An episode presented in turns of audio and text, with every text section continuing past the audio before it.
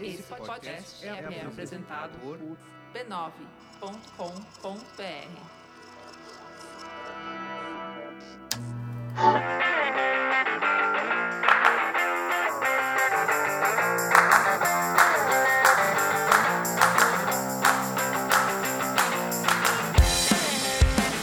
começando mais um Spoilers Talk Show, o podcast do spoilers.tv.br, onde a gente conversa sobre cultura pop e televisão. Eu sou a Letícia e hoje nosso tema principal é um tema que a gente gosta demais: espionagem na TV.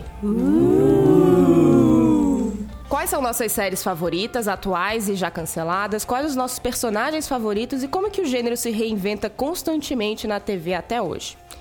Em seguida, no segundo bloco, nós vamos falar um pouco sobre aquelas séries que nós gostamos, mas que começam a nos decepcionar com alguma grande mancada em algum momento. Mortes exageradas, violência sem sentido, furo de roteiro. Como é que a gente lida com isso? E por fim, no bloco Põe na Lista, nós damos nossas recomendações quinzenais sobre o que estamos lendo, ouvindo ou assistindo. Comigo na mesa hoje está o Denis, Olá! a Cris, Oi. a Silvia Oiê. E o Gui, que está participando aqui pela primeira vez. Olá! Bem, vamos começar então? Vamos lá. Espionagem na TV. Vamos lá. Acho que a primeira coisa que a gente pode falar de espionagem na TV é que Agent Carter, uma das nossas espiãs favoritas, foi renovada recentemente. A gente falou disso no último podcast. Mas a gente nem chegou a, con- a contar um pouco do que, que se trata a Agent Carter. A gente só falou que ela foi renovada. Se você nunca assistiu, ela é uma série do universo cinematográfico da Marvel, que conta a história da Peg, que se você viu o primeiro filme do Capitão América, é a, a, a gente que treina ele, que leva ele pra Segunda Guerra Mundial pra lutar contra a Hydra. E ela ganhou a própria série, no, que foi ao ar no começo desse ano, em que ela tem que lutar além de vilões da Hydra, além da conspiração, uma conspiração que, que cerca o pai do Tony Stark, o Homem de Ferro. Ela tem que lidar com o machismo dentro da SSR, que é a pré-Shield, que eventualmente ela vai fundar. Ela foi renovada, a próxima temporada começa com ela ainda espiã, ainda usando perucas, espero. Mas em Los Angeles, com uma nova equipe, com novas pessoas e ninguém mais foi confirmado. Ela, a personagem é tão boa que ela sozinha carregou uma segunda temporada. Assim como ela sozinha com um papel que era é grande no filme, mas que é um- uma coadjuvante, né? Segurou um, um curta que saiu no, no extra de um dos filmes do Homem de Sim, Ferro, se não me engano. E, e- segurou uma série agora, todo mundo pediu para ser renovada e agora vai segurar mais uma temporada e muito bem, porque E outras temporadas, e né? outras Tomara. Esperamos. temporadas. Em parte é por causa do carisma dela, além da atriz é incrível. Se você não segue ela no Twitter, no Instagram, siga, é a Hayley Atwell. Depois a gente coloca arroba nos- links. Ela é muito legal de seguir. Ela outro dia tava no aeroporto, não sei se vocês viram. Ela tava no aeroporto e tava passando o Capitão América e era justamente a cena em que ela aparecia pela primeira vez com a arma, tirando. E ela tava disfarçada, ela falou começou a afundar na cadeira com medo que ela fosse reconhecida. Espiã sensual. Claro, porque ela é espiã até na vida. E ela falou, já pensou? Ela só tweetou isso para as pessoas. Ela já pensou? Eu levanto no meio de, da, da, da sala de espera e fala, sou eu, a gente Carter. E ela falou, e vai todo mundo me olhar e falar, mas quem é você? O Agent Carter tem uma coisa muito legal que é falando um pouco das retratações já, entrando um pouco aí, me adiantando um pouco da- do tipo de retratação que a, a espionagem traz na TV. É, gostoso da espionagem é porque ela obrigatoriamente ela tem que acompanhar a tecnologia e o contexto Sim. da época. Então a gente está falando de Agent Carter, e o Agent Carter é, um- é os anos 40. Uma série de época. É uma série, de, é uma série de época. Isso é uma série de época. Vamos pontuar. E é, então é gostoso ver o quanto o, o- quando você escreve um personagem que é espião, ele tem que ser o cara que mais consegue é, manipular todos os recursos que ele tem à, À mão. disposição, À né? disposição, né? Então a gente vê aí a Peg trabalhando aí no universo anos 40, mulher, então muitas vezes ela se, se beneficia do fato da mulher ser meio invisível na sociedade, psh, passa por invisível, meio objeto, psh, passa por objeto, e às vezes ela acaba, acaba colocando é, E também todo o resto da tecnologia. E Isso o... que você falou é muito legal. Essa é a, é a chave de uma boa série de espionagem. Tem que ter um personagem que é mais esperto do que todos ao redor, porque o espião não pode estar um passo atrás. Tem que ser uma pessoa que domina completamente a tecnologia do seu tempo. E geralmente, em série de espionagem, o espião sempre tem uma coisa que é além do tempo dele. Em- Exato. Em, em Agent Carter tinha isso, tinha tecnologias que não existiam na época, porque são Marvel, universo de quadrinhos, é fanta- quase fantasia. Mas ela dominava todas elas, sabia utilizar bem ao seu favor. E se o personagem não tem esse tipo de, de, de ímpeto, ele provavelmente não é- já não é uma série de espião. Exato. Todo espião, ele tem o, o- a fonte dele, né? Um recurso dele, uma outra pessoa que é super avançada na tecnologia e explica pra ele, né? Desde quando, desde o cinema que a gente tem o James Bond que tem os kills, né? Então, assim, se a gente for dar uma olhada nos, nos, nos espiões aí que a gente vê, tanto a Peg, que ela acaba tendo Howard Stark ali como cara que apresenta uma tecnologia nova pra ela usar e se defender, outros que a gente vai comentar aqui hoje tem esse esse esse parceiro, né? Esse esse asset aí que é um, um pulinho no futuro, né? Um pulinho de, olha, domina, você domina já tudo e toma esse trequinho novo. E aí o legal é que o espião, ele é a pessoa que pega esse pulinho do futuro e consegue usar e integrar essa, essa, essa tecnologia mais avançada no contexto atual e usá-la ao seu favor, né? Ela traz esse, esse lado humano de, e social de, de, de usar o que está ao redor dela, ou E, é- dele. e é basicamente é- é o que ele usa. A gente falou tecnologia, mas é, é informação. O espião é um agente de informação. Se, se dá pra fazer um momento de trivia aqui, apesar da gente falar do espião como se ele fosse uma coisa do século XX, espionagem, historicamente, eu não sou historiador, mas isso, coisas que eu li, acho que no livro do Peter Burke sobre história da informação.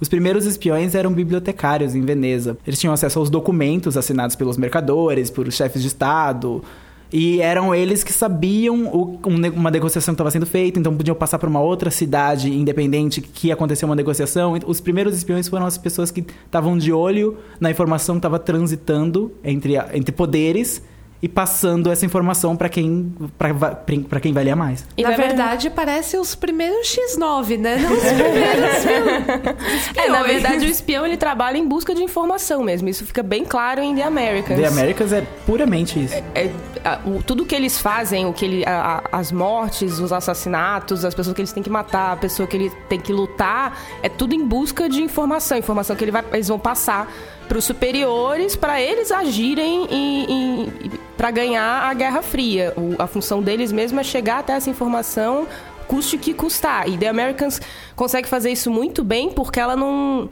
Ela, principalmente na terceira temporada, ela não glamoriza mais essa esse processo de conseguir a informação que envolve você ter que transar com alguém que você não quer, que você não conhece, usar pessoas, usar adolescentes, eh, matar, bater nos outros.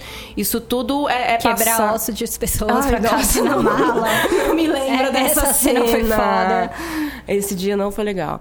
É, isso tudo é, é mostrado como um, efeito colateral ali de um processo que ele- no qual eles acreditam muito, que é a, a União Soviética, em busca de, de mais informações. Nunca é o, o- o efeito final, ah, não, vamos lá matar aqueles americanos, entendeu? Essa desglamorização que você falou, é, começou, é, The Americans faz muito bem, mas a gente pode até dizer que começou um pouco em Homeland, com a Carrie Matheson, porque além dela ser uma personagem não muito bem esta- estável, Não é nem um pouco. ela não é, ela nem, um- não é nem um pouco glamourosa, apesar de ser est- estranhamente competente, ela é uma personagem que ó, o trabalho dela é tão, ela leva ele tão obsessivamente a sério que ela não funciona, ela, não- você não admira ela, você não quer se colocar no lugar dela, falar- com, ela não é o James Bond, que você chega e fala, nossa, esse cara entra numa festa, pega um martini, consegue pegar todas as informações, ficar com a mulher e sair lindamente num carro esporte.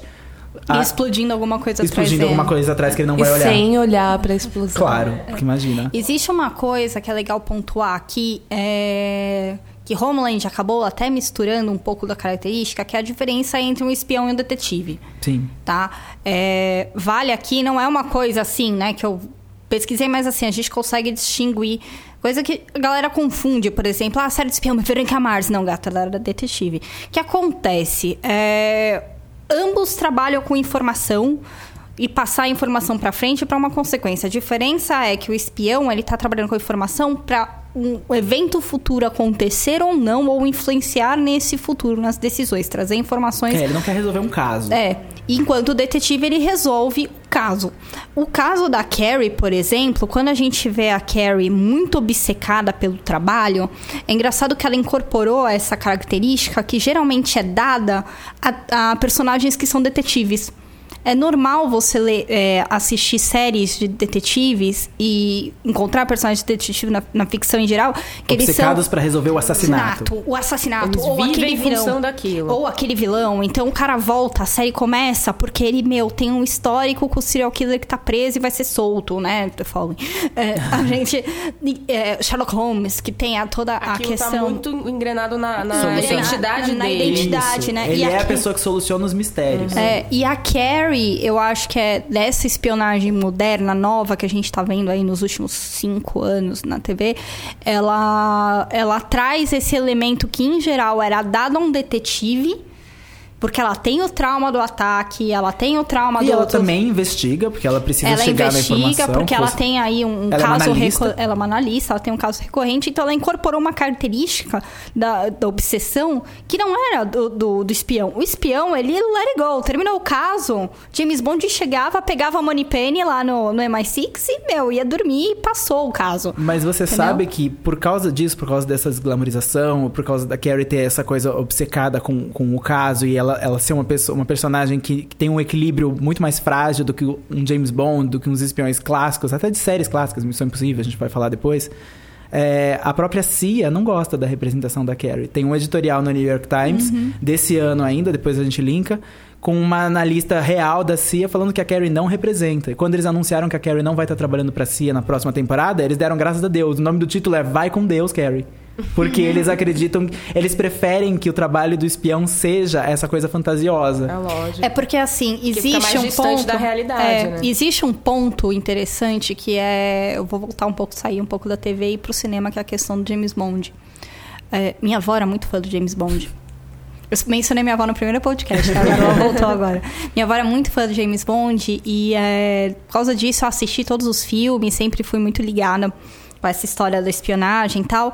E aí a gente vai ver o James Bond, né? Eles decidiram transformar em cinema né, ou a questão do espião, o espião glamorizado, tal, para proteger, para dar essa sensação que tem pessoas que o país não tá vendo trabalhando para manter o país seguro no contexto dos Estados Unidos Guerra Fria, tá?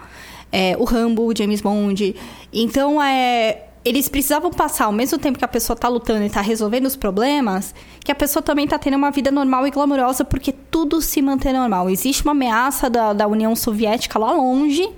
E tem um inglês resolvendo tudo pra você e você também pode estar como ele, tomando o seu martini, pegando a sua mina, é, querendo comprar o seu carro esportivo, querendo guardar dinheiro pra guardar o seu carro esportivo. Existia uma necessidade de controle de população durante a Guerra Fria que dependia tanto de mostrar que existe gente trabalhando, mas mostrar que a glamorização, que o, o teu American Dream estava mantido, que era Você fa- isso você que falou eu uma coisa pensava. interessante. Você falou do James Bond, você falou, ah, ele tomar o seu martini e pegar a sua mina. Vocês acham que espionagem é um gênero misógino? Ou era? Era. Era No bastante. caso do James Bond, eu acho que. É, Na bastante. própria TV, se a gente pensar, vai, é MacGyver, Missão Impossível, Uhum. eram sempre homens espiões resolvendo casos impossíveis. Qual, qual que é a primeira mulher espiã que alguém lembra? Elias. Alias? La Femme Nikita. Eu acho que eu A diria Nikita. Nikita, Nikita. É. Nikita. A- as coisas começaram a mudar no final dos anos 80 pro começo dos anos 90, com, com o filme Nikita e depois a adaptação no final dos anos 90 de La Femme Nikita. E aí veio, veio uma onda de Aí veio uma séries onda. de espionagem com mulher. La Femme Nikita é, contava a mesma história do filme, uma personagem que foi é, frame por um assassinato. Na verdade, assim, ela supostamente estava drogada enquanto matou uma pessoa é, numa farmácia roubando drogas. E aí ela é pega por uma organização, eles avisam ela que pro mundo exterior ela tá morta e que ela tem duas opções: morrer de verdade ou trabalhar para eles. E eles são uma organização supranacional. Você não sabe se eles são franceses, você não sabe se eles são canadenses. Eles são canadenses na TV. Mas ela, obviamente, ela escolhe trabalhar para eles. E ela carrega a série nas costas porque ela é a eterna pessoa que é super treinada, mas tá sempre em conflito com a missão que ela tá fazendo. Que é uma coisa que James Bond nunca entrou em conflito com a missão que ele tava fazendo. As mulheres foram as primeiras que deixaram, abriram essa porta. Aí aí é eles que a Cris falou. Primeira coisa que eu lembro que é a coisa em comum em qualquer tempo que se passa uma série de espião é perucas. Ah, sim. Independente. Perucas. Independente A da cara de tecnologia. é a peruca É a vermelha, peruca, sim. é aquela peruca vermelha. Porque independente do tempo, se é nos anos 40, se é nos anos 90, se é agora, sempre vai ter peruca. James Sempre. Bond nunca usou uma peruca. Nunca. Que vergonha. Ah, que o cabelo é- dele era muito lindo, ele não É, é precisava. verdade. De todos eles. A não ser do Daniel eles. Craig, que ele é meio cra- calvo, É, né? ele O é Daniel meio- Craig é meio, meio carequinho. Então, assim. Daniel Craig, pro carequinha. próximo filme, a gente recomenda uma peruca. Implantes. Implante. Eles Mega era hair, legal porque brincava é, com, com a espionagem, porque ela também tinha uma coisa glamourosa. Ela ia em Ela era festas, ela se completamente vestia, glamourosa. É. Ela saía com o martini na mão enquanto dava uma estrela e atirava uma estrela de ninja. salto 15. ela começava o dia em Amsterdã, aí ela ia rapidão pra Paris, depois ela terminava em Miami, O fuso ia dormir era em Nova. York. Sem jet lag, porque Enquanto ao mesmo tempo ela fazia letras, estava nove anos tentando se formar em letras, era muito difícil Tava pra ela. chorando já. E, mas também brincava com o negócio do conflito, porque ela é no, no piloto você descobre que ela acha que ela é uma agente super glamourosa, mas na verdade ela trabalha pro inimigo. Então ela era uma agente dupla sem. Ela vira uma agente dupla sem saber e depois ela vira uma agente tripla, porque isso era Alias. Aliás, era ele. assim. Aliás, era ele. Isso, isso já mostra, assim, J.J. Abrams, tipo... J.J. Abrams. J.J. Abrams gosta tanto de espionagem que Alias foi. Depois de Alias, ele foi convidado pra ressuscitar Missão Impossível com Missão Impossível 3. E anos depois ele tentou Undercovers, que foi o primeiro, um dos primeiros fiascos dele na televisão, que era uma série de espionagem também. Undercovers era. Antes de Scandal, antes da Shonda, ele tentou colocar um casal de protagonistas negros na televisão. E não deu audiência. A série tinha pouco carisma, era interessante a ideia, eles eram. Eles eram ex-espiões e eles abriram um buffet. Então eles tinham esse buffet que fazia festas. Senhor e é- Senhora é. Smith era meio tipo isso, Era né? quase isso, era bem Senhor e Senhora Smith. E daí eles eram procurados por uma pessoa que trabalhou com eles há muito tempo, falando: Ah, eu preciso de vocês porque vocês são o único casal que pode resolver isso. Daí começa a coisa eles, eles começam a viajar por vários lugares do mundo tentando resolver casos. To- E era sempre um casinho da semana. O Kill dele, o, o chefe cientista deles, era o John Halfield, de Parks and Recreation. então já viu. Era a série era divertida, mas o, o, o carisma. Os, os atores, infelizmente, tinham um carisma nulo. E não, não, não dá espião sem carisma. Espião tem que ter carisma. Você tem que ser convencido de que aquela pessoa convence todo mundo ao redor dela e faz as pessoas de gato sapato. Ou pelo menos tem uma equipe carismática, É. tipo Shield. Que demorou, mas eles. Agents eles, of S.H.I.E.L.D., Agents ah. of Shield. Ele- Eles viraram uma equipe. É Digamos assim, competente em espionagem. O problema é que a série às vezes não sabe se ela é de espionagem ou se ela é É, de super-herói. pois é. Voltando um pouco no que vocês falaram dessa questão de que antes de termos personagens femininas espi- espiãs, os personagens eram muito rasos, assim. E se a gente para pensar realmente, se você pensar nos, nos primeiros espiões que a gente tem na, na TV e no cinema, eles não eram personagens complexos, eles eram muito uni- unidimensionais.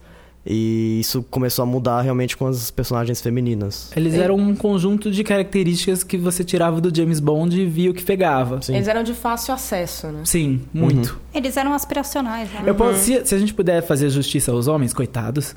é, ninguém nunca faz justiça aos homens. Tears. 24 horas que veio na mesma, na mesma época de Alias, tinha um espião que era diferente de um espião, porque ele combatia o terrorismo e era sempre aberto. O Jack raramente usava disfarce, apesar de ter a terceira temporada, se eu não me engano, ele tem. um- começa com ele undercover.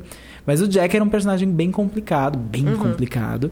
E um, um- um espião até que bem sucedido. A família dele era um desastre, ele perde todas as pessoas, a, a organização dele sempre contratava três agentes duplos, mas ele era bem sucedido. A filha dele foi atacada por uma cougar. Um cougar, é um puma, puma. né? É, ela foi atacada por um puma porque não tinha plot pra ela. E- Mas ele era, uma- ele era complicado e ele era interessante e ele rendeu. Ele, ele deu uma boa ressuscitada na espionagem. Tanto que ele deu uma boa ressuscitada na espionagem que o cinema acabou pegando ele. Porque Jason Bourne veio de Jack Sim, Bauer. completamente. Inclusive Jason, James Bond, Jack Bauer, Jason Bourne, todos chegou Veja um um, padrão aí. veja um certo JB. O que eu acho que é legal desses personagens, então, mais recentes, que são mais humanos e mais complexos, é trazer esse lado humano do espião, porque senão ele realmente fica muito idealizado. Sim. E, e é difícil colocar uma pessoa idealizada no, no, no mundo atual, né? É- é- Esse personagem muito num pedestal, ele vive no mundo da fantasia. É o próprio também. James Bond. É, o próprio James exatamente. Bond. O Daniel Craig é um James Bond muito Ele é diferente um- dos outros. Ele sofre, ele sangra. James Bond não Ele tem um, um ataque cardíaco, né? Não, ele entra, ele entra num luto pesado a primeira vez que ele aparece em Cassino Royale, quando ele perdeu a, a, A Eva Green, a Eva pra Penny Green, né? Dreadful. Pra Penny Dreadful. Melhor coisa que ela fez na vida. Mas tem uma coisa que, assim, acho que o primeiro grande personagem espião complexo, homem, que tá rolando no momento, é o Philip de Americans. Ah, sim. Ele isso é, ótimo. é, ele é, eu acho que assim, enquanto eles ah, trabalham a complexidade da Elizabeth, que é Excepcional. excepcional, eles conseguiram trazer esse lado humano brilhou do muito na terceira temporada. Nossa, Brilhante, brilhante. Ele sabe do treinamento que ele passou, ele tem a toda a ciência, ele, tem, ele é competente pra burro, mas é, o mais legal você é enxerga combinar a competência com esse lado humano, que uma Exato. coisa não Uhum. anula a outra. Porque o espião, na verdade, ele é bom porque ele consegue separar a vida dele entre a minha vida pessoal, a minha vida com a família, a minha vida como nesse disfarce, a minha vida naquele disfarce. Isso que torna ele uma pessoa competente. E aí, e, e no- em muitos casos, o lado família, o lado humano, acaba sendo anulado. E aí é fácil você criar uma pessoa que consegue separar todos esses outros lados se o, o- o- a essência dela não, Não tá tem um ali. conflito interno, É. né? Que é o que a Carrie é. A Carrie, na Exato. verdade, ela sai de casa ela é um conflito interno. ela abandona a filha, o pai morreu, mas a Cia vai demitir ela, mas ela tem que pilotar um drone pra destruir, tem que tomar essa decisão por todos. Mas alguém morre por causa da decisão dela. Mas agora a irmã dela tá ligando e falando: Você abandonou seu bebê? Ela, Ela- ela teve um ela é filho. a clássica mulher que não pode ter tudo. É, é, ela, ela teve um filho do Asset.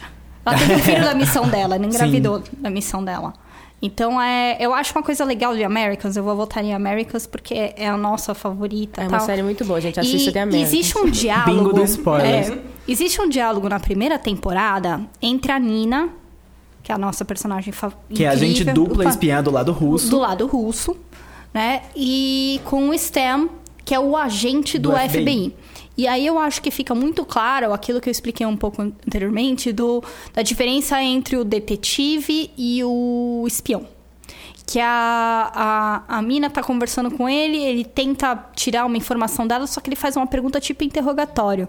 E ela vira e responde pra ele assim: é, Para de pensar como um cop, porque um F- o FBI é um cop, é um detetive. E começa a pensar como um spy. É bom. Bom, é. Que seria marcou... a, a CIA. Então, assim, você pensa que naquela época, é, ali na Guerra Fria, governo Reagan tal, era o FBI Cops investigando spies. Enquanto deveria ser CIA versus spies, versus a, a seção a diretoria S. Né? Tanto que, é- em muitas dessas séries você vê esse conflito entre o FBI e a CIA. Isso é uma bem comum. série Exato. que eu gostava bastante e que separava, se separava dessa coisa da CIA e do FBI.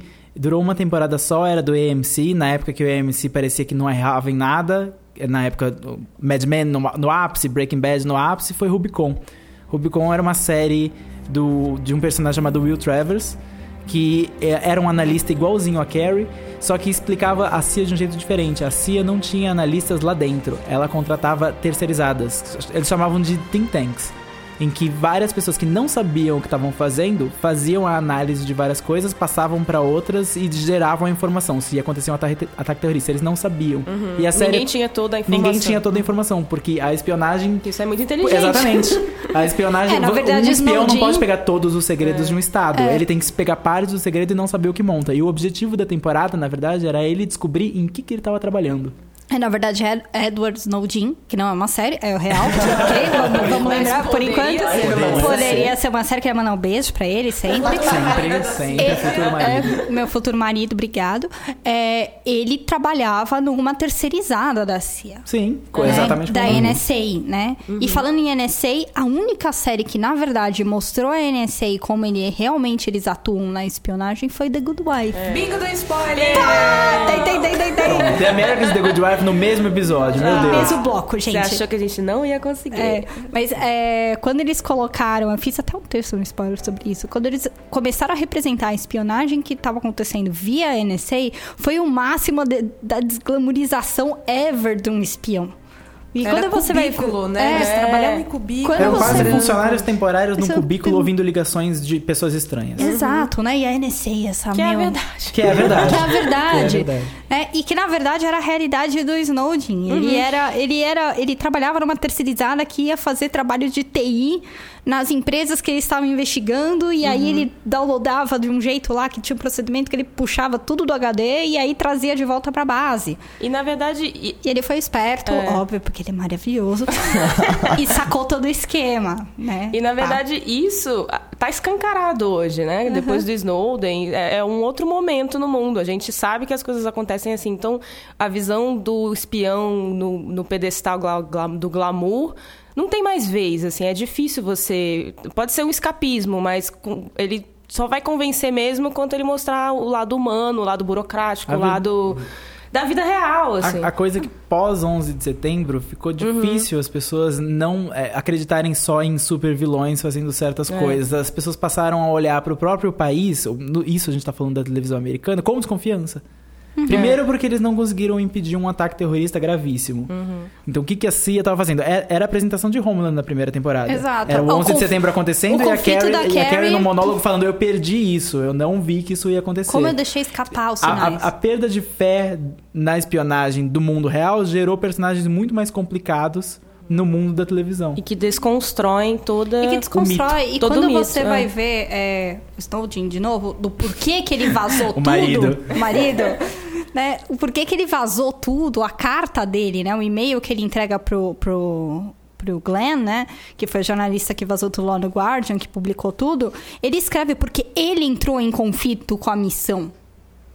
E ele Vai ver, falou, ele tava assistindo Homeland, É. entrou em conflito com a missão. não, ele entrou de verdade. Tipo, a carta é sensacional, porque ele entra em conflito. Ele fala assim: eu não posso trabalhar mais para uma, pra um, pra uma organização que viola o direito à privacidade, a Constituição que todos têm. Então, assim, a América tem que ficar sabendo o que está acontecendo com eles, porque, assim, está rolando uma infração aos direitos, tal, etc. É linda de morrer a carta. Eu acho que é máximo. um beijo de novo. Silvia está apaixonada pelo Snowden. Ok, mas é, é interessante o conflito, quando eles falam assim, ah, desglamorizou porque eles entram em conflito, porque eles entram. Tem um espião que entrou em conflito e, meu, E quando- causou a coisa toda E agora. quando o espião não entra em conflito, ainda dá pra fazer uma série em que o espião não é um personagem super complexo, vocês Tem acham? alguma assim? Tem, tem, tem, foi cancelada. é, Tá aí sua resposta. quem, lembra, quem lembra do Sawyer é, Ah, de é. Lost, ele teve uma, uma, uma série de, de espionagem chamada Intelligence. Que era durou... Chuck do drama, né? Era Chuck. Chuck é uma outra série de espionagem que a gente não mencionou aqui, mas Chuck era muito mais Mas é pro lado. maravilhosa, eu amo Chuck. Chuck era muito mais pro lado Forever. comédia, só que sem perder a complexidade. Sim. Porque ele, ele era, era comédia, a premissa era fantástica, ele tinha todas as informações da NSA e da CIA dentro da cabeça dele, ele tinha flashes. Depois ele, ele passa a ter poderes por causa dessa informação, passa a saber lutar karatê, saber usar armas por causa do, do cérebro mágico dele. Mas os personagens eram muito carismáticos. Que era o oposto de Intelligence. Eles não eram complexos e não tinham carisma. Mas tinham a mesma premissa. O Sawyer era um, era um espião mágico que tinha informações, uma conexão imediata com satélites e computadores e sistemas de navegação e GPS. Mas, infelizmente, apesar de ser uma super máquina de informação, ele não sabia usar. Então ele era fraco, a equipe dele era fraca, as missões eram fracas, e a única personagem interessante era a rival dele, que era uma agente chinesa que tinha a mesma capacidade cerebral mágica, mas que não teve chance de desenvolver nos, dois, nos 12 ou 13 episódios que ela foi ao ar, a CBS cortou. Cortou imediatamente. Person of Interest também é uma série que, que lida um pouco com essa questão de, de espionagem, mas mais próximo do- das pessoas, sei lá, não de corporações e organizações governamentais, sei lá. Apesar de também ser super é, tecnológica Sim. e meio sci-fi, porque são, é, é espionagem entre inteligências artificiais, é uma guerra fria entre inteligências artificiais. É bem interessante.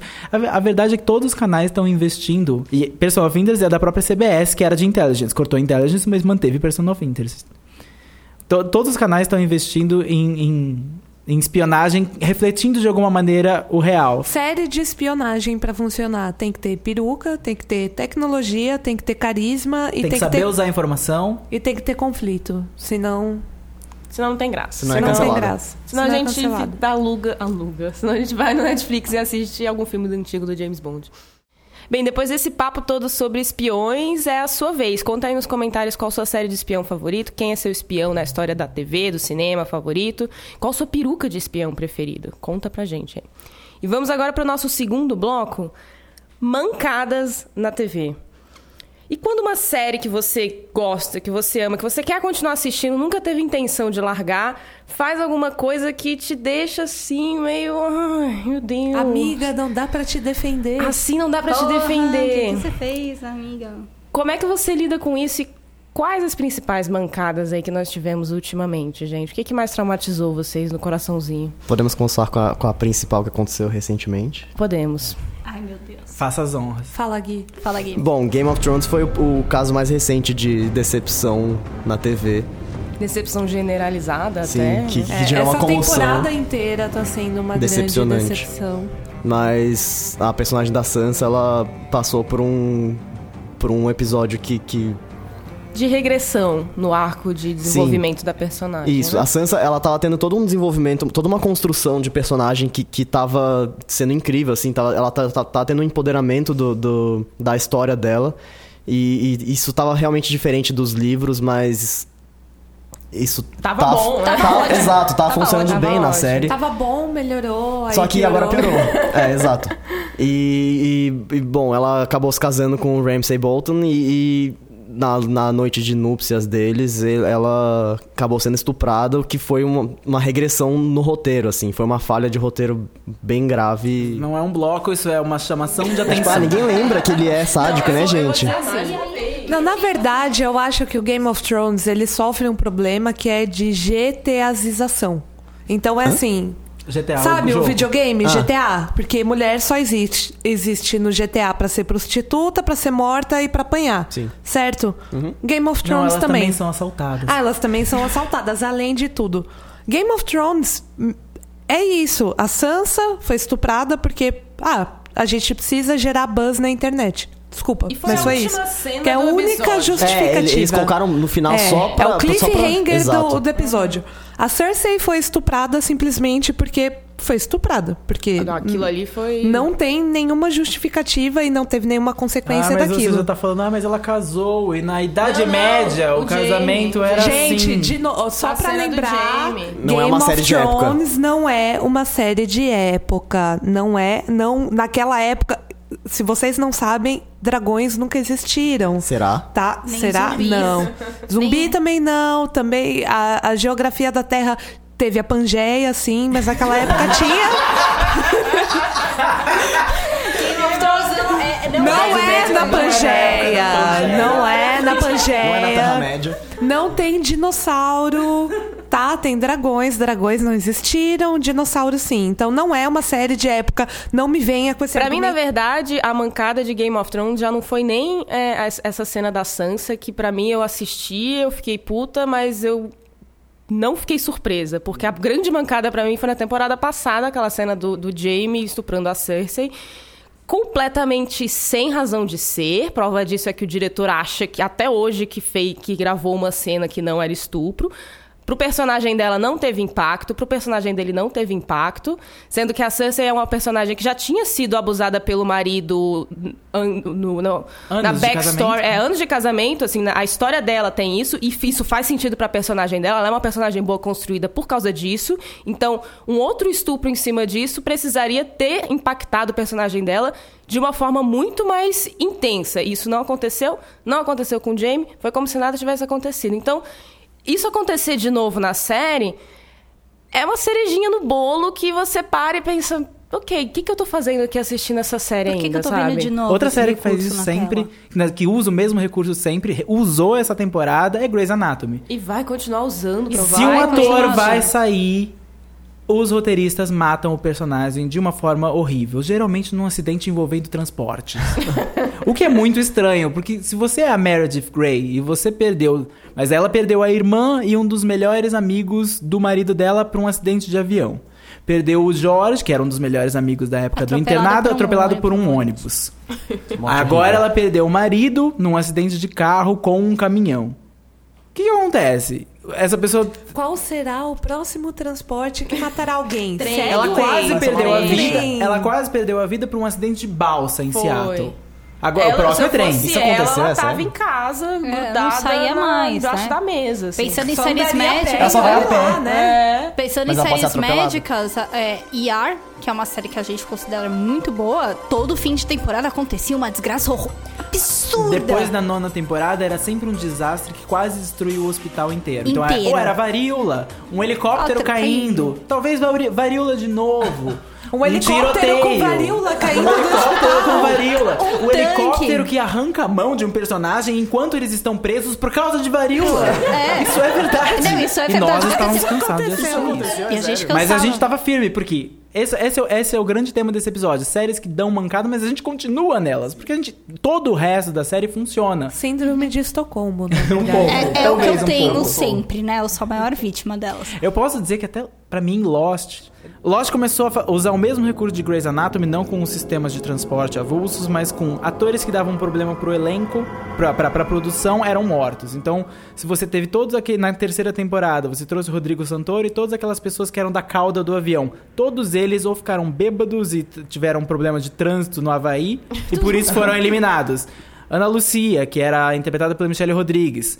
O Adele, eu esqueci o- o, o Mr. Echo. O Mr. Echo também teve isso. Saiu. Eles, Esse episódio foi chocante, Eles realmente. eliminaram duas, duas atrizes problemáticas num único episódio. E Sim. o respeito pelo fã zero. Não, foi, foi Zero. chocantíssimo. assim. Por- e eram personagens que todos gostavam. Esse é o problema. E tava rolando um desenvolvimento da- das personagens. Então a Libby tava começando a ter, ter um, um relacionamento com o Hurley. E a Ana Lucia tava começando a desenvolver a história dela. E a gente teve um pouco mais da informação do passado dela. E de repente, pá, não, E morreu. a Ana Lucia tinha uma química bizarra com o Jack que a Kate nunca teve, por exemplo. A Kate, Sim. que era protagonista, nunca teve. Mas a Ana Lucia funcionava com o Jack, mas por causa de problemas da- fora da série, Sim. A, a gente foi punido, digamos assim, os fãs, os, os espectadores foram punidos. Esse é o tipo de mancadinha que, que irrita um pouco quem tá assistindo uma Sim. série. Não, e é interessante porque a gente tem uma série no ar que sabe lidar muito bem quando o artista vira e fala assim, cara, pra mim não dá mais.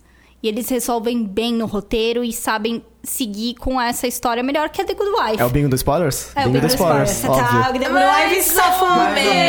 menos, Não, é. E aí a gente tem Não, um post sobre isso e sobre todas essas briguinhas de É. fora que, que, que É. entram na série de alguma forma que a gente vai linkar no post. Que é a briga entre a Juliana Margulis e a Suposta Arte. briga. A suposta. allegedly. in my opinion. in my opinion. A briga, allegedly, a briga entre a Juliana Margulis, que faz a Alicia, e a Arte Punjabi, que faz a Kalinda que aconteceu alguma coisa ali muito louca que no meio da série elas simplesmente se recusaram a, a- a trabalhar juntas, a gravar juntas de novo. Tiveram que. Passaram muito tempo sem ter cenas juntas, sendo cenas só de telefone.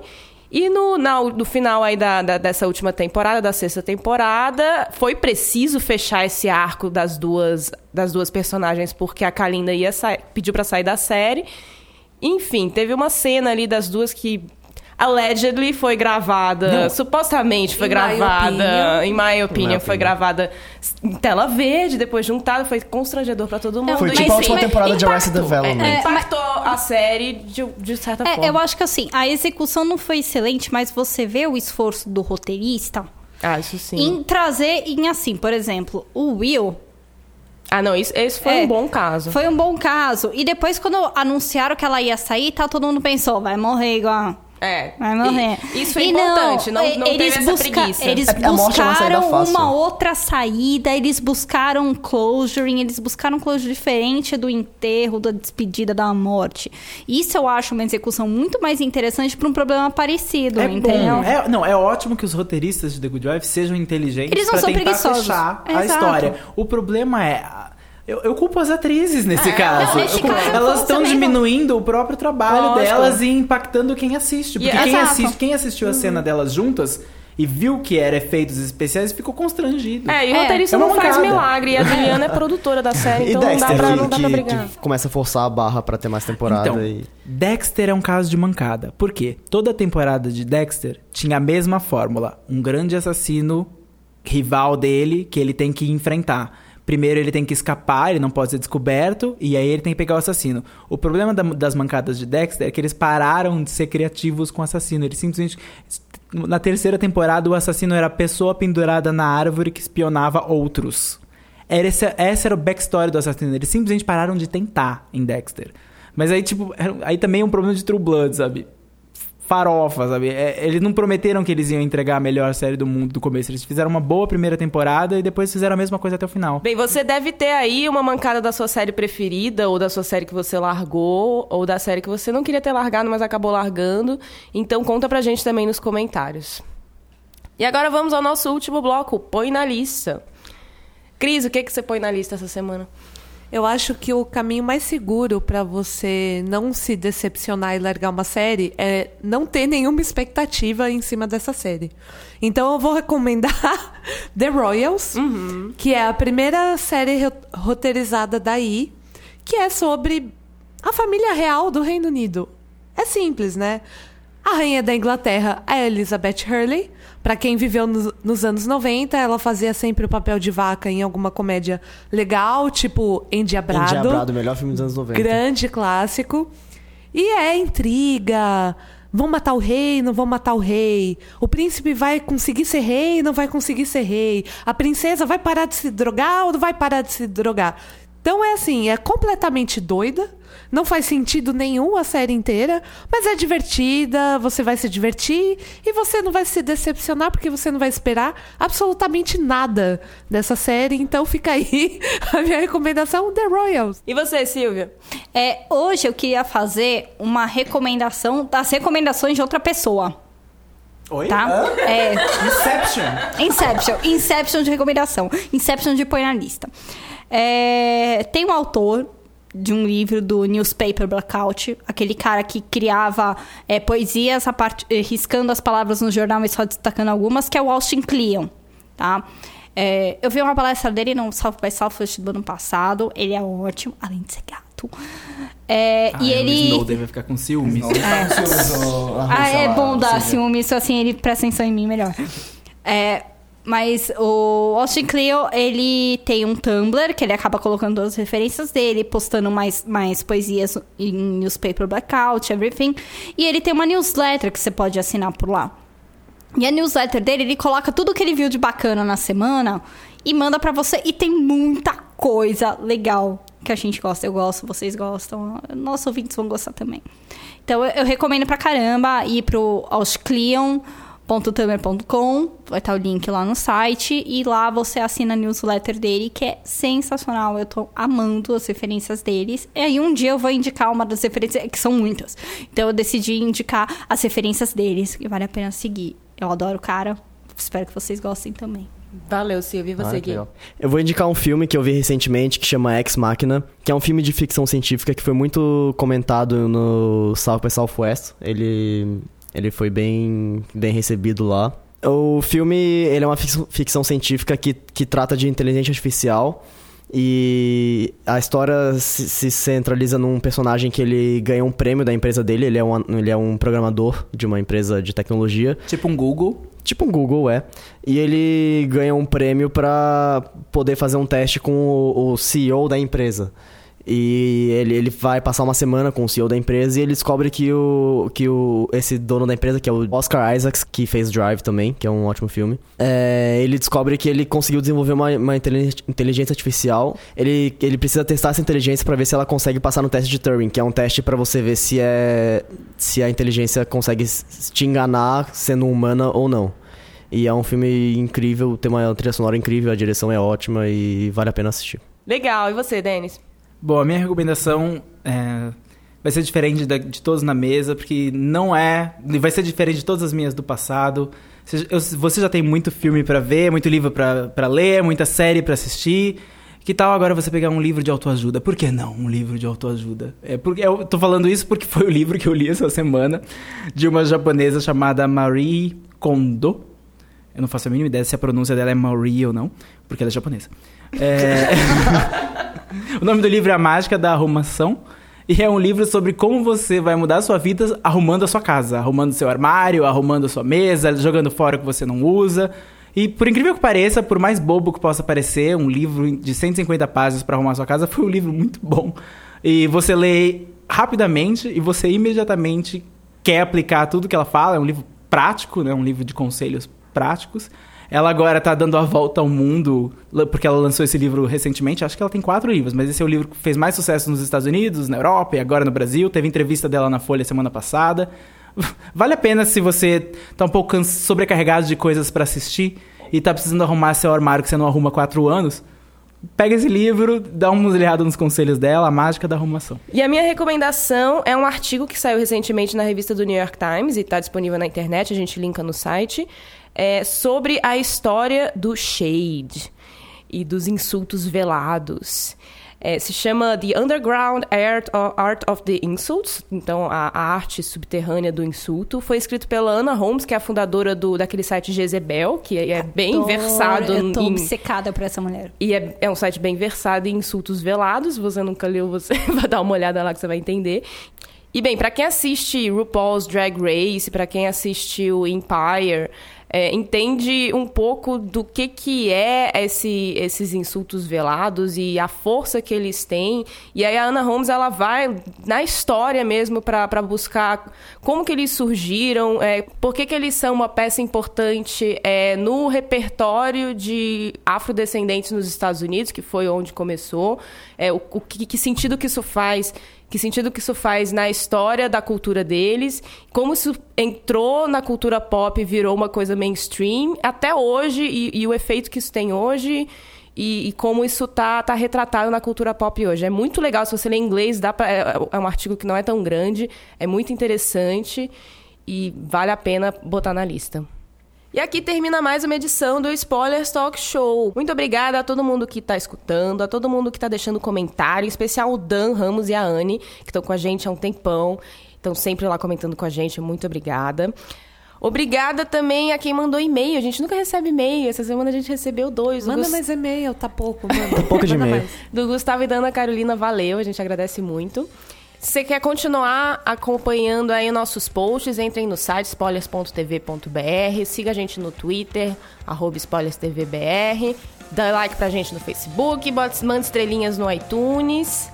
Esse podcast foi editado pela Fernanda Esgroglia, nossa presença silenciosa, que manda um beijo pra Anne. A imagem de destaque maravilhosa foi criada pelo Thales Rodrigues. Agradecemos mais uma vez ao B9 pelo espaço cedido e por ser a casa do Spoiler Talk Show. E até a próxima! Tchau! Tchau. Tchau!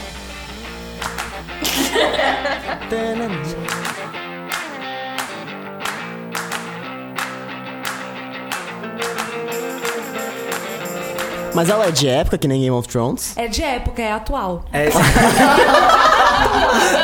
é de 2015. Época hoje. Hoje. Muitas sutilezas. Mas pra quem morou muitos É anos de a pessoa não morreu e ela É de boa. entendeu? A gente não vai conseguir.